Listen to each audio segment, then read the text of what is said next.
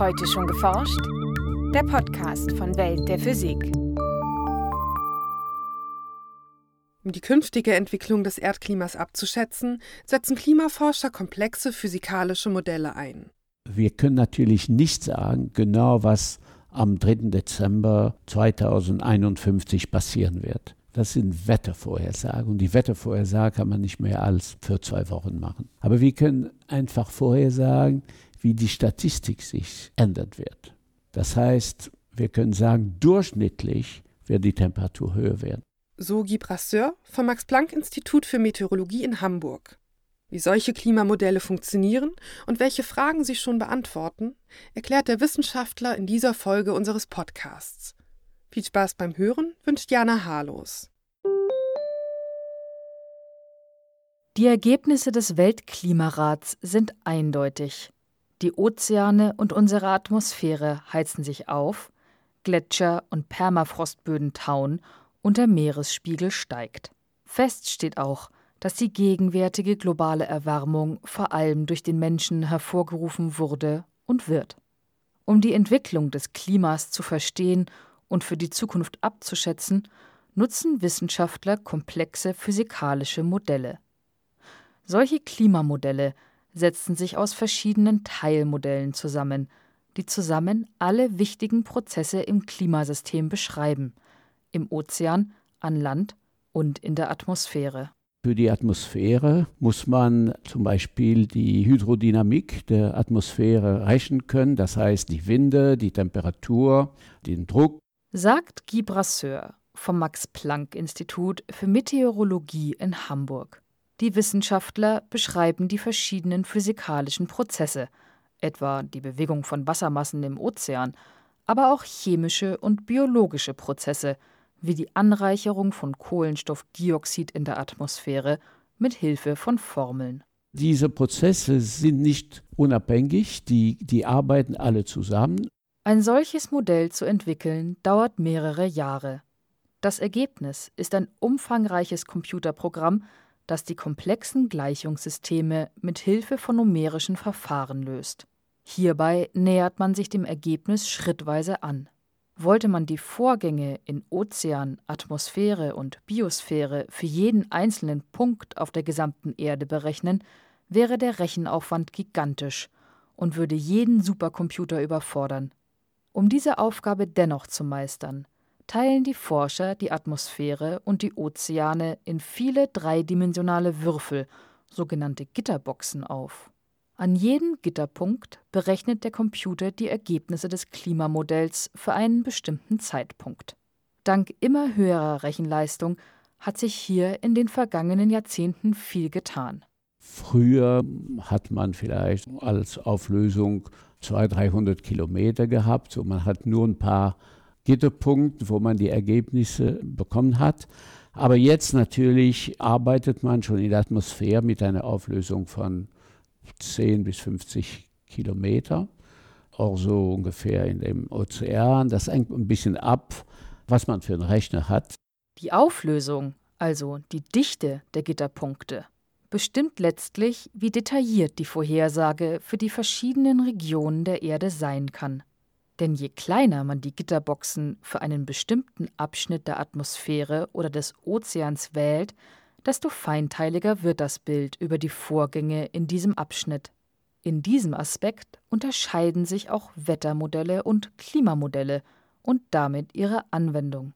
Die Wettermodelle haben meistens eine viel höhere Auflösung, aber die Rechnung ist nur gemacht für zwei, drei Tage. Wenn man über Klima denkt, dann muss die Integration von dieser Gleichung über 100 Jahre oder mehr gemacht werden und da kann man leider nicht mit ganz hoher Auflösung arbeiten. Durch die steigende Rechnerleistung haben die Klimaforscher in den vergangenen Jahrzehnten allerdings große Fortschritte gemacht.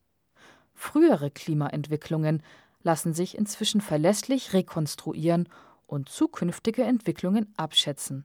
Um die Genauigkeit der Ergebnisse zu erhöhen, wollen die Wissenschaftler die Auflösung der Modelle gerne weiter steigern.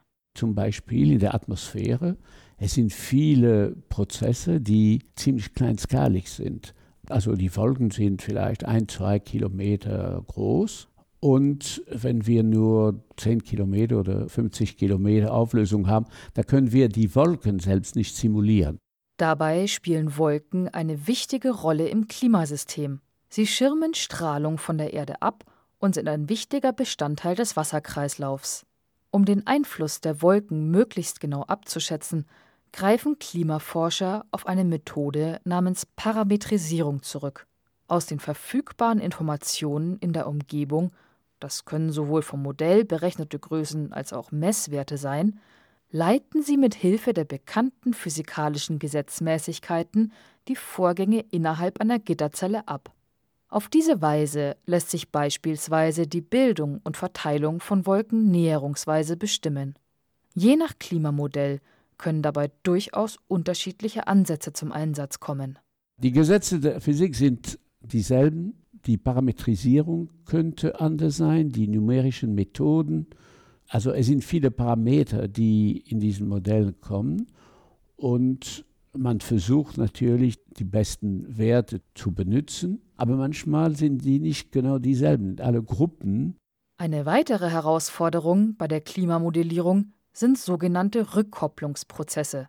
Durch das Zusammenspiel mehrerer Systeme kann sich ein bestimmter Effekt verstärken oder aber abschwächen. Ein wichtiges Ziel der Klimaforscher ist es, diese komplexen Wechselwirkungen in ihren Modellen zu erfassen. Ein Beispiel ist der globale Kohlenstoffkreislauf. Man arbeitet ziemlich viel jetzt an Landmodellen, weil die auch natürlich sehr wichtig sind für CO2. CO2 wird anthropogen emittiert, also von der Industrie, von der Energiesektoren. und es bleibt teilweise in der Atmosphäre, aber es geht auch in den Ozeanen, aber auch in den Bäumen, in den Pflanzen auf dem Land. Und was wird in der Biosphäre passieren? Zum Beispiel, wenn die Temperatur sich ändert. Die Bäume enthalten viel CO2. Was passiert mit diesem CO2? Also diese Feedback, diese Rückkupplung zwischen verschiedenen Teilen der Erdsystem sind noch nicht ganz klar, glaube ich, und da ist noch ziemlich viel zu lernen. Unterschiedliche Klimamodelle berücksichtigen die unzähligen Prozesse im Ozean, an Land und in der Atmosphäre in etwas anderer Form. Daher können natürlich auch die Ergebnisse voneinander abweichen. Aber wenn man, sagen wir mal, 10, 20, 30 Modelle hat, die dieselben Rechnungen machen, dieselben Vorhersagen zum Beispiel machen, dann kann man schon sagen, es ist wahrscheinlich, dass diese Ergebnisse ziemlich robust sind. Wenn die Modelle natürlich verschiedene Ergebnisse zeigen, dann kann man auch schon sagen, naja, es gibt schon eine Unsicherheit da und da kann man weiter forschen, um zu sehen, warum diese Ergebnisse nicht dieselben sind und Vielleicht gibt es auch dann ein wissenschaftliches Problem, das auch nicht gelöst ist. Diese Beziehung zwischen Gruppen, die dann viel zusammen reden, ist sehr wichtig. Denn durch diese Zusammenarbeit stellen die Wissenschaftler sicher, dass ihre Modelle die Klimaentwicklung auf unserem Planeten zuverlässig vorhersagen. Obwohl die Simulationen etwas andere äh, Ergebnisse bringen, die generellen Ergebnisse sind natürlich sehr ähnlich.